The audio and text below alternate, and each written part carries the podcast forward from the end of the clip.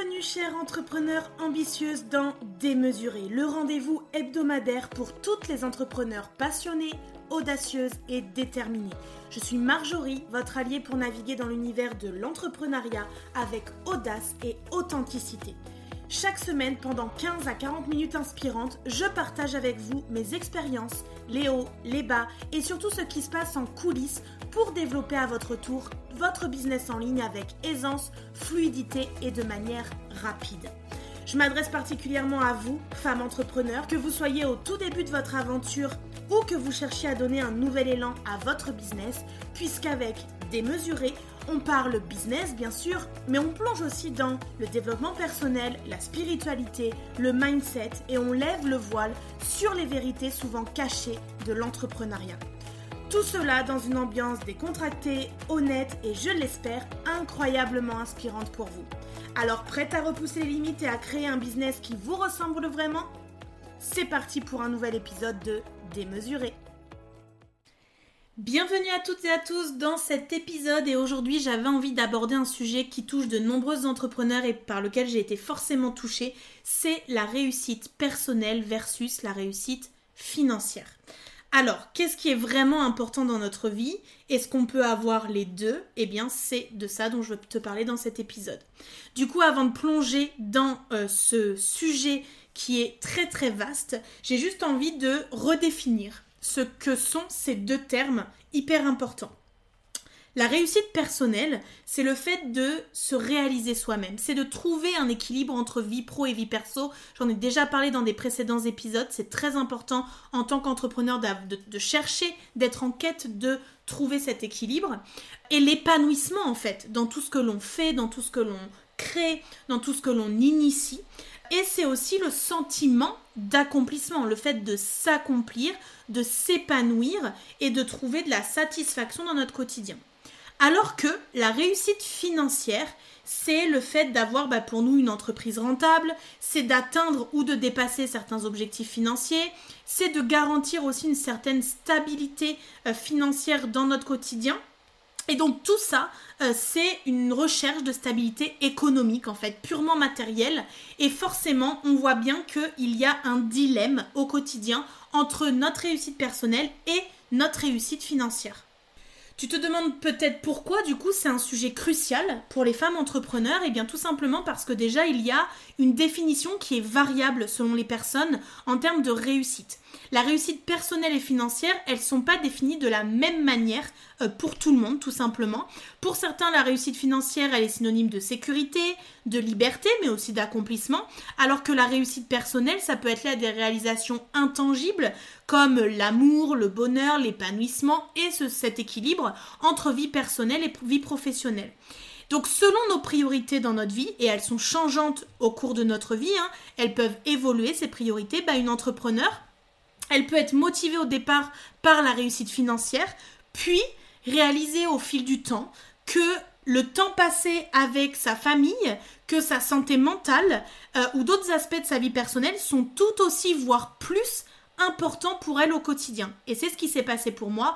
En 2023, j'ai vraiment pris conscience que oui, j'avais besoin d'une réussite financière pour développer mon entreprise, continuer à investir, développer vraiment euh, mon univers professionnel, mais que le temps qui passe ne revient pas. Et donc que je devais profiter de mon fils, de mon mari, de nos sorties en famille, de l'instant présent en fait, tout simplement. Et puis, il faut pas oublier aussi qu'on a une certaine pression sociétale parce que la société, elle valorise beaucoup et souvent la réussite financière comme un indicateur de clé de succès. Et donc, ça peut entraîner une pression pour maximiser toujours les profits au détriment du bien-être personnel ou de l'éthique. Moi, je le dis souvent, mon conjoint travaille dans une grosse entreprise française. et euh, eh bien, cette entreprise, elle vise à faire du profit, à rentabiliser, à gagner de l'argent, alors que dans leur organisation quotidienne, dans ce qu'ils fournissent au quotidien comme environnement de travail et comme outil de travail, eh bien, il y a des choses qui ne sont pas du tout maximisées. Donc, finalement, ils sont focus sur maximiser les profits avec certains chiffres. Ils ne regardent pas au-delà de leur tableau, de leurs chiffres en tant que tels, mais s'ils optimisaient certains pans de la vie de leurs salariés en termes d'organisation, de planification, d'outils de travail, etc., eh bien en fait les ouvriers, les travailleurs, eh bien ils auraient euh, beaucoup plus de bien-être au quotidien dans le travail qu'ils accomplissent tous les jours. Alors du coup, tu te demandes peut-être pourquoi c'est crucial pour les femmes entrepreneurs d'avoir ce réussite personnelle versus réussite financière. Eh bien déjà, il faut savoir que les femmes, elles sont souvent confrontées à la double charge de gérer une entreprise tout en assumant les responsabilités traditionnelles comme euh, bah, s'occuper de la famille, s'occuper de la maison, des enfants, du ménage, des repas, euh, du linge, etc.. Donc ça peut créer un conflit entre bah, poursuivre des objectifs financiers et maintenir cet équilibre personnel dont chacune d'entre nous finalement a besoin. Et ça, c'est très lié aux attentes sociétales, puisque les femmes entrepreneurs, elles sont beaucoup jugées à la fois en tant que professionnelles et en tant que femmes.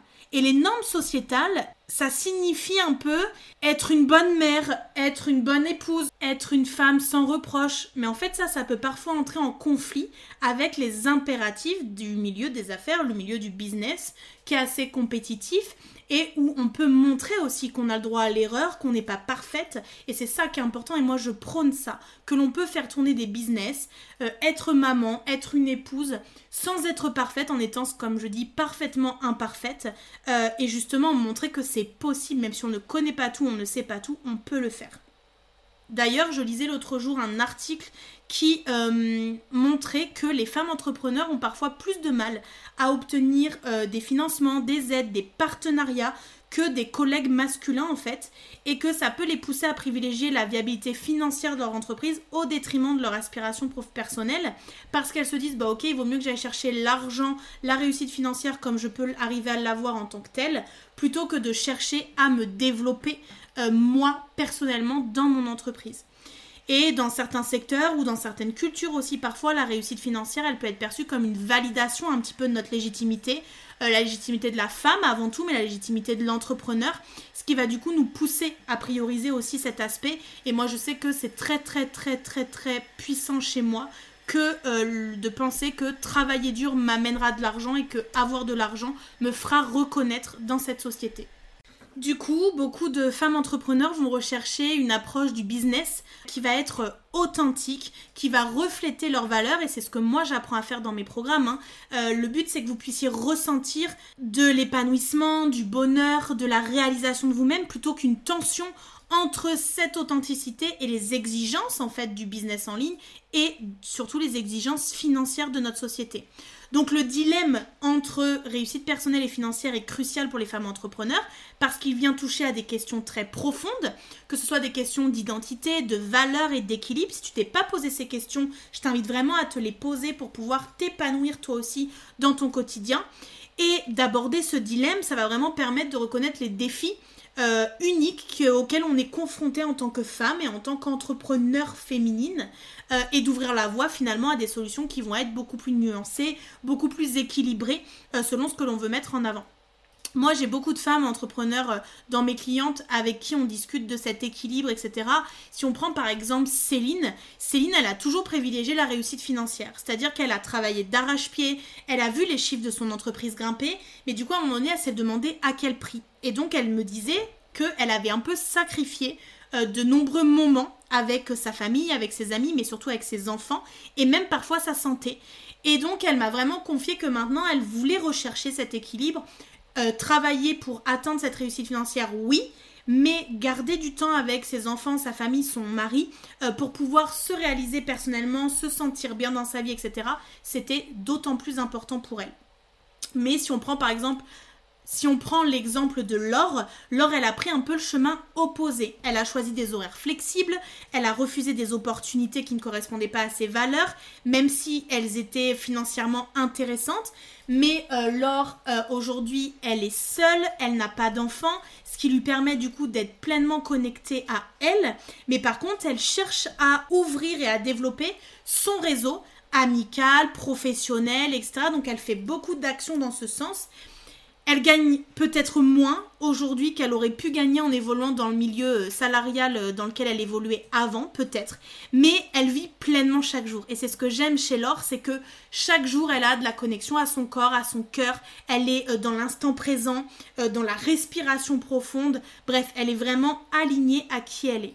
Et puis on peut aussi, là je pense à Laetitia, prendre son exemple, hein, qui elle cherche constamment cet équilibre de vie, puisque ben, elle est autant entrepreneur qu'elle est salariée, donc elle est euh, prof, et en plus elle a créé un business en ligne et donc elle, elle dit que ben, c'est pas facile, qu'elle a dû redéfinir ses priorités, qu'elle a dû apprendre aussi parfois à dire non et surtout à se connaître elle-même pour comprendre ce qu'elle voulait vraiment et comment s'organiser par rapport ben, à son énergie, à qui elle est, à comment elle fonctionne, etc.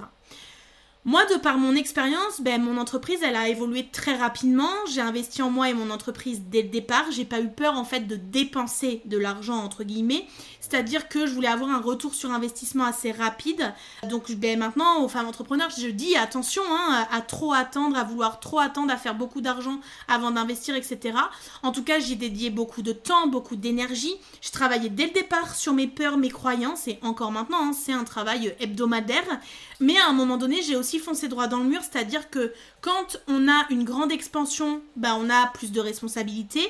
Et donc, quand on en veut toujours plus pour se développer encore, euh, développer son équipe, etc., et eh bien du coup, on s'y perd et on oublie l'essentiel, on oublie soi en tout premier lieu, mais on oublie aussi beaucoup trop notre famille et donc notre mari, nos enfants, euh, les moments de l'instant présent dont je parlais avec Laure tout à l'heure, bah, c'est exactement ça. Euh, quand on se disperse un peu dans tous nos rôles, à un moment donné, c'est difficile de trouver l'équilibre et du coup de se sentir épanoui à l'intérieur de ça. Il faut se dire une chose, c'est que les femmes entrepreneurs, elles sont souvent challengées, elles font face à des défis couramment et elles sont toujours dans ce dilemme entre réussite personnelle, professionnelle, euh, financière. Et dans la société, notre réussite, elle est souvent mesurée en chiffres, en biens matériels. Et donc pour les femmes, cette pression, ben, c'est une pression qui est doublée des attentes sociétales mais aussi familiales. Et donc le but, ça va être vraiment de réussir à trouver notre propre définition de la réussite sans forcément se laisser submerger par les attentes extérieures, que ce soit notre famille, nos amis, la société en, règle générale. Donc il y a une pression que l'on vit quotidiennement de réussir financièrement dans un milieu en plus qui est hyper compétitif, donc où il y a beaucoup de concurrence. J'ai vécu beaucoup ça moi dans le milieu de la banque où euh, finalement chacun devait faire sa place coûte que coûte un petit peu. Et puis il y a la quête de sens et d'épanouissement personnel au sein du business. Parce qu'on choisit souvent d'entreprendre pour des raisons personnelles, familiales, pour se réaliser, pour être plus libre, pour se sentir épanoui, ou encore pour réussir à atteindre des objectifs personnels. Et puis en fait, ben, quand on se met dans le bain et qu'on crée une routine dans notre business, ben, parfois on peut se perdre aussi et euh, ne plus avoir de sens dans ce que l'on fait, c'est-à-dire répondre à la question du pourquoi. Pourquoi je fais ça En quoi ça m'anime Qu'est-ce que ça m'apporte Et donc c'est important de revenir aussi euh, là-dedans. Et euh, du point de vue des femmes entrepreneurs, moi personnellement, ce que j'ai trouvé difficile et ce qui a été vraiment des défis, le premier c'est d'équilibrer ma vie personnelle et professionnelle. Ça c'est une certitude. Parce qu'on est souvent attendu au tournant en tant que femme quand il s'agit vraiment d'assumer euh, nos responsabilités familiales, nos responsabilités, je vais les appeler un petit peu domestiques, quoi. Dedans, vous y voyez le linge, le ménage, la nourriture, les courses, etc. Même si on dirige finalement des entreprises qui sont prospères, qui sont durables, qui fonctionnent. Donc ça peut signifier des heures de travail plus longues, beaucoup de stress aussi en plus, des sacrifices personnels pour essayer de tout faire. Sauf que j'en ai déjà parlé dans un épisode de podcast, on n'est pas superwoman, donc ça nous demande à un moment donné de sortir de ce schéma et de se faire aider, se faire accompagner, être soutenu. C'est pour ça que dans ma vie personnelle, j'ai une nounou, femme de ménage, dans ma vie professionnelle, j'ai une assistante. Ça permet vraiment de venir soutenir notre travail au quotidien et pouvoir nous être dans nos zones de génie au fur et à mesure. Le deuxième défi qu'on rencontre beaucoup, c'est les stéréotypes et les attentes culturelles. J'en ai parlé récemment sur mon compte avec le film Barbie, où on montre vraiment les stéréotypes liés à la femme, à Barbie en l'occurrence, mais à la femme et à la société avec ce combo femme et homme qui n'ont pas du tout les mêmes responsabilités, la même façon de fonctionner, etc. En tant que femme, on peut être vraiment confronté à des stéréotypes concernant nos capacités en tant que femme entrepreneur, en tant que leader, en tant qu'entrepreneur au féminin. surtout dans des domaines qui vont être généralement dominés par les hommes. Donc tout ce qui est dans le milieu du business marketing, de la communication, etc., c'est souvent des hommes. Le financier aussi, c'est souvent des hommes que l'on voit à la tête de ces organisations-là. Je me rappelle avec beaucoup d'humour le directoire quand j'étais en banque. C'était cinq personnalités à l'intérieur de ce directoire. Les cinq étaient des hommes. Il n'y avait pas de femmes. Donc ça montre bien que l'homme, dans toute sa puissance, vient dans certains domaines euh, dominer la femme et un petit peu la rabaisser en quelque part. Donc en tant que femme, on peut ressentir la pression de devoir prouver continuellement notre valeur ou alors nos compétences. Ça va nous pousser du coup à prioriser la performance financière parfois comme métrique de réussite très claire et indiscutable en oubliant ben, le côté personnalité, intuition, créativité, tout le côté leadership au féminin euh, que l'on peut du coup vite oublier. Le troisième défi auquel j'ai fait face, c'est l'accès illimité aux ressources. C'est-à-dire que quand on a besoin de financement, quand on a besoin d'investir dans certaines choses, ça peut devenir un défi majeur pour une femme entrepreneur, un réel obstacle en fait dans son quotidien et dans le déploiement de son entreprise. Euh, tout ce qui est réseautage, l'accès à des mentors de qualité, d'autres ressources aussi qui peuvent être purement financières, euh, des aides financières, ben, peuvent être vraiment limitées. Sauf que sans ressources adéquates, ben, les femmes entrepreneurs, elles peuvent se sentir aussi obligées de faire des choix difficiles entre leur croissance financière et leur bien-être personnel, et parfois se dire que ben, elles vont peut-être cravacher plus, travailler plus, s'épuiser, et donc c'est là qu'on voit que les chiffres en termes de burn-out, euh, féminin a augmenté aussi chez les femmes entrepreneurs euh, depuis plusieurs années. Et moi, ça m'a amené un autre défi qui est le quatrième dont je voulais te parler aujourd'hui, qui est la gestion de la perception des autres. Dans de nombreux milieux, les femmes, elles réussissent financièrement parce que elles sont vues différemment euh, de leurs collègues masculins mais elles peuvent aussi être qualifiées euh, d'agressives en termes de marketing plutôt que d'ambitieuses. Alors que des femmes qui vendent en ligne, des femmes qui se montrent, qui se rendent visibles, qui s'exposent, elles sont pas forcément agressives, simplement elles osent, elles s'assument et donc pour moi, elles sont ambitieuses. C'est pour ça que ma communauté, elle s'appelle les entrepreneurs ambitieuses, dont tu fais partie forcément, parce que pour moi, dès lors que l'on est une femme entrepreneur, qu'on ose se rendre visible, gagner de l'argent et assumer sa légitimité. C'est exactement les fondements de mon accompagnement Expanser qui permet l'expansion des femmes. Ben en fait, c'est exactement les fondements d'une femme ambitieuse qui a besoin d'évoluer elle aussi euh, selon sa propre vision des choses. Bien sûr que ça peut amener encore une fois la femme à des dilemmes complètement internes où elle va se demander si elle doit modérer son approche pour être mieux acceptée, faire les choses pour être mieux aimée par les autres. Et donc, ça peut freiner clairement son expansion, son expansion financière, son expansion personnelle, euh, son expansion tout simplement en tant qu'être humain et en tant qu'entrepreneur. Du coup, il y a un sujet qui est venu très rapidement sur la table après ça et qui a été un défi à ce moment-là. Ça a été de trouver ma propre définition de la réussite. Parce qu'en fait, je suis dans un monde où on valorise les indicateurs tangibles de réussite et c'est ce qui m'a dégoûté du milieu de la banque. Hein. On met en avant les revenus, euh, une taille d'entreprise, mais ça peut être aussi un chiffre sur de la satisfaction, un nombre de ventes, un nombre d'heures passées à travailler, etc.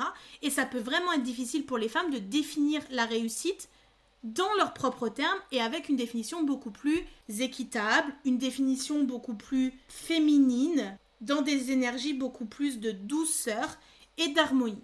Donc il peut y avoir un système d'insatisfaction chronique, quoi. Parce que dès qu'on fait quelque chose, on est insatisfaite, même s'il y a une réussite financière et qu'il n'y a pas un sens profond dans ce que l'on fait, qu'on ne sait pas pourquoi on le fait, eh bien on ne se sent pas réalisé d'un point de vue personnel en ayant fait ça. Donc ça va être important aussi que tu prennes conscience de tout ce que tu crées au quotidien, de te satisfaire de tout ce que tu es et tout ce que tu fais aujourd'hui, et de pouvoir ensuite te déployer euh, au fil du temps, mais surtout de pouvoir célébrer tout ça au fur et à mesure et que toi, tu es un élément de réussite et tu es une preuve de réussite aux yeux des autres.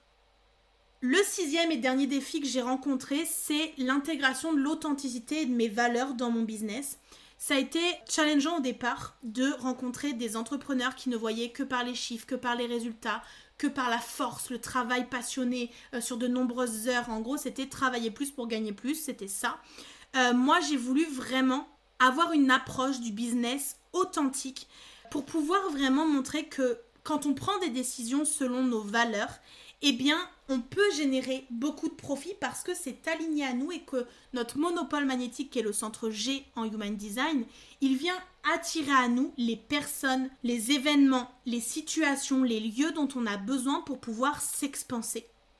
Donc forcément qu'il y a des conflits internes et externes, mais dès lors qu'on prend des décisions difficiles en tant que femme entrepreneur, on s'impose. On fait des choix, on assume qui l'on est, et du coup, on se révèle, et plus on se révèle, plus on s'assume, plus on montre qui l'on est, plus on inspire les autres, et dans ce cas-là, plus on explose au niveau de notre notoriété. Et la notoriété dans le milieu du business, c'est hyper important. Dès lors que vous travaillez ces défis, alors il y en a pas mal d'autres, mais moi je voulais vraiment vous donner les six principaux. Dès lors que vous travaillez ces défis-là, que vous les mettez en lumière déjà, que vous en prenez conscience et qu'ensuite vous les travaillez, vous pouvez vraiment développer une meilleure compréhension de vous-même, de l'empathie aussi vis-à-vis de vous-même et des autres femmes entrepreneurs et vous pouvez du coup créer des solutions et des ressources pour venir soutenir votre parcours parce que votre parcours entrepreneurial, il est unique, il vous ressemble. L'important c'est que vous puissiez trouver l'équilibre entre votre business et votre vie personnelle. Donc justement, moi j'avais envie de vous donner deux trois tips euh, par rapport à cette reconnexion à soi pour trouver l'équilibre dans sa vie, la première chose, la base, c'est de se connaître. Donc questionnez-vous sur qu'est-ce qui vous rend heureuse, qu'est-ce qui vous motive, et vraiment répondez à ces questions comme si ça allait être une boussole qui allait guider vos décisions et que c'était vraiment profond à l'intérieur de vous de ressentir ce que ça vous apportait. Ensuite, ça va être d'établir des limites.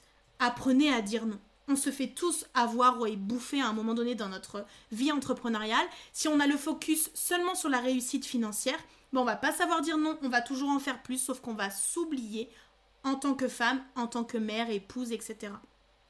Donc assurez-vous d'avoir du temps pour vous. Moi, toutes les semaines, j'ai des blocs temps pour moi, d'introspection, des moments off, mais aussi pour votre famille et aussi pour vos passions.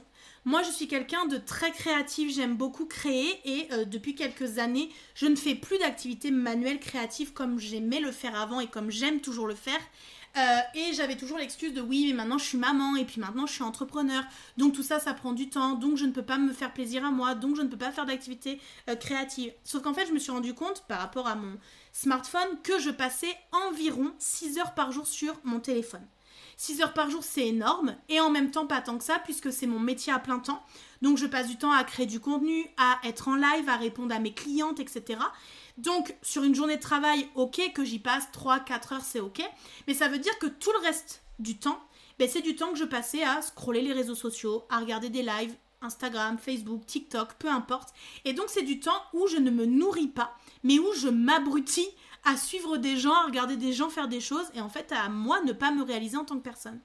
Donc j'ai décidé qu'en 2023 c'était le grand retour des activités créatives pour moi et donc je m'éclate à venir créer des choses avec mes mains, à réfléchir à des conceptualisations, à des projets créatifs que je peux réaliser euh, pour moi, pour ma famille, mais aussi pour offrir aux gens. Et donc ça me permet aussi de distribuer euh, mon amour, ma simplicité, mon humilité, etc. par mes créations.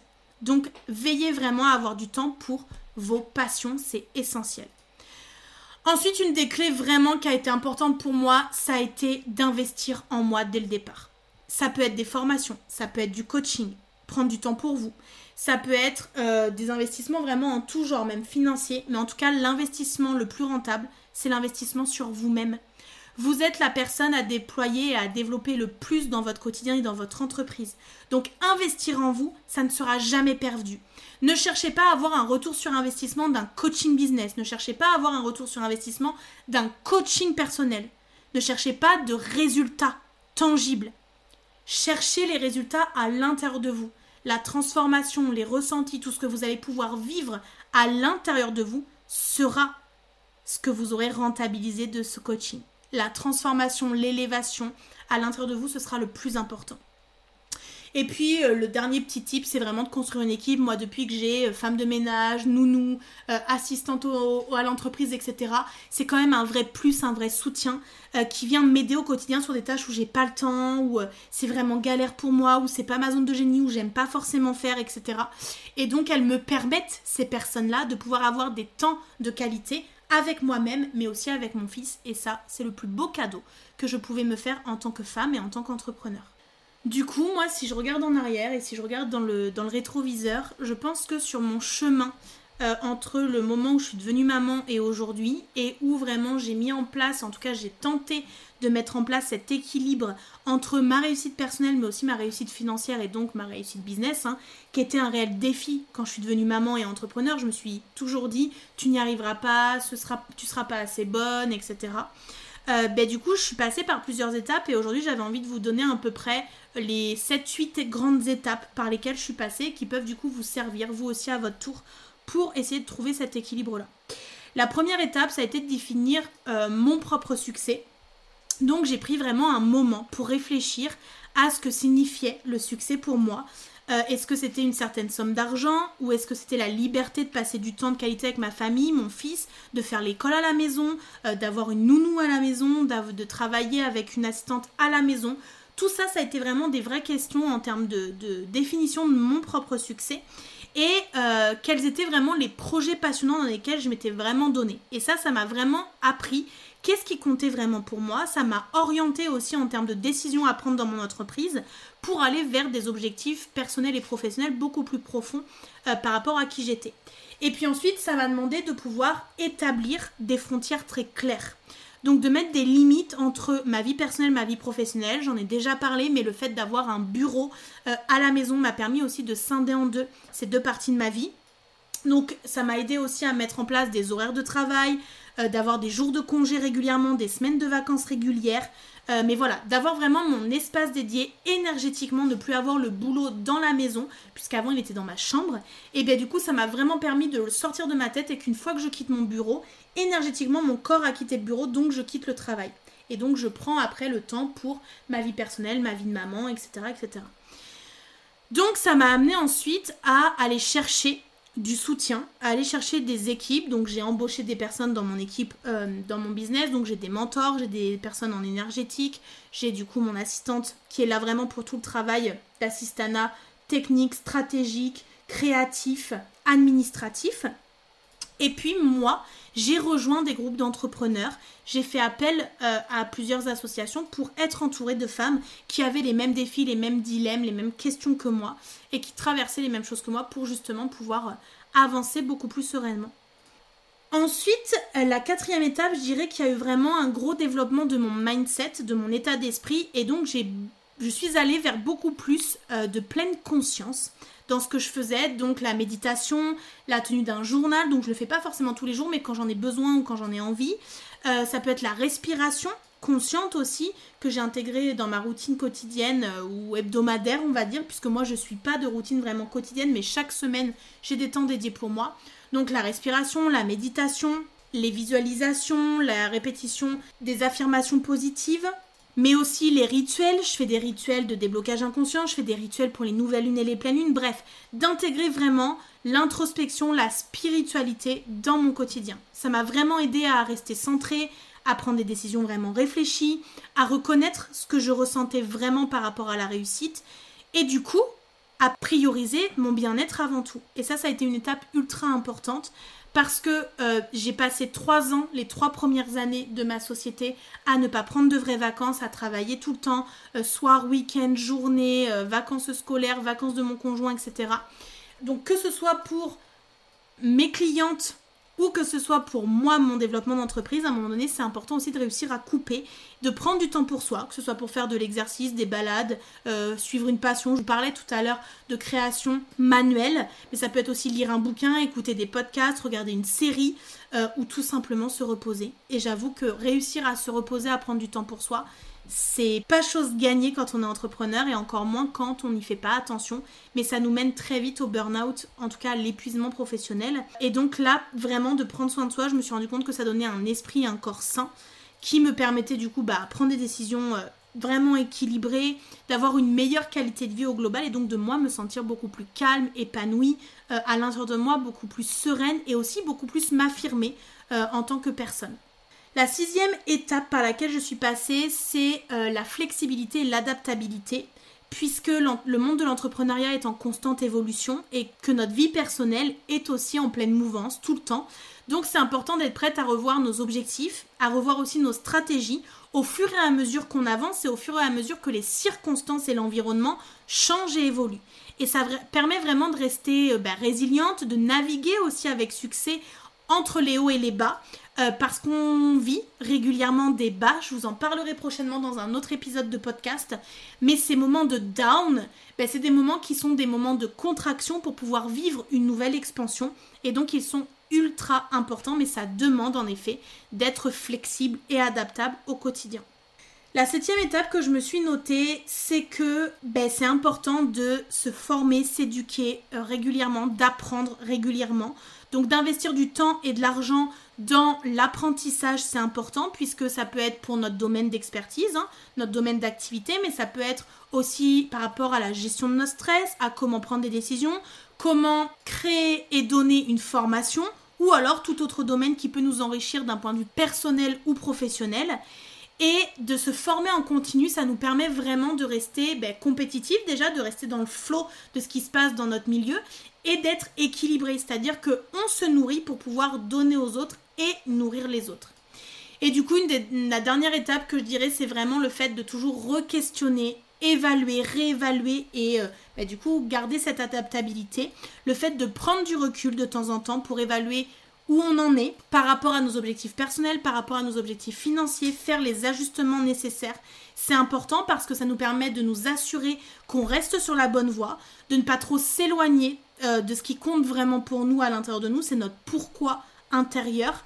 Et du coup, tout ça m'a permis vraiment de trouver un équilibre en tout cas plus harmonieux, euh, même s'il y a des déséquilibres encore parfois, mais c'est normal puisqu'on est toujours en quête de l'équilibre parfait à un moment donné pour nous.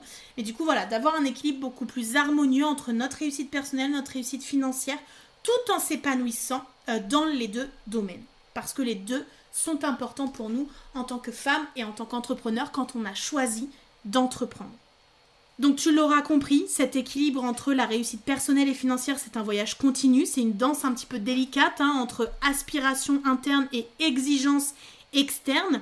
Dans le monde de l'entrepreneuriat où la performance, les chiffres peuvent souvent dominer ben, le discours, notre personnalité, qui l'on est, ça va être vraiment essentiel de se rappeler que la véritable mesure du succès, elle est profondément personnelle, que vous devez définir votre notion du succès et que pour de nombreuses femmes entrepreneurs, le chemin vers cet équilibre est parsemé d'obstacles supplémentaires alimentés par des attentes sociétales, on l'a vu, des stéréotypes, mais aussi des défis, mais que ces défis peuvent aussi servir de catalyseur pour une introspection beaucoup plus profonde, une définition plus authentique de euh, ce que ça signifie vraiment pour nous de réussir, et aussi de mettre l'authenticité au service de notre vie et de notre business. Donc en fin de compte, la réussite financière, ben, elle est très gratifiante, hein, mais ce n'est qu'une facette du tableau euh, qui lui est beaucoup plus large. Celui du succès est beaucoup plus large. Et donc notre richesse matérielle, ben, s'il n'y a pas d'épanouissement personnel à côté, ben, on peut se sentir vide en fait si on n'a que cette richesse matérielle. Alors que la plénitude personnelle, ben, si on n'a pas la stabilité financière, ça peut être une source, elle, d'anxiété pour le coup. Donc il faut constamment être dans la recherche de l'harmonie entre ces deux domaines, euh, qui est en fait la quête ultime hein, de toutes les femmes et femmes entrepreneurs.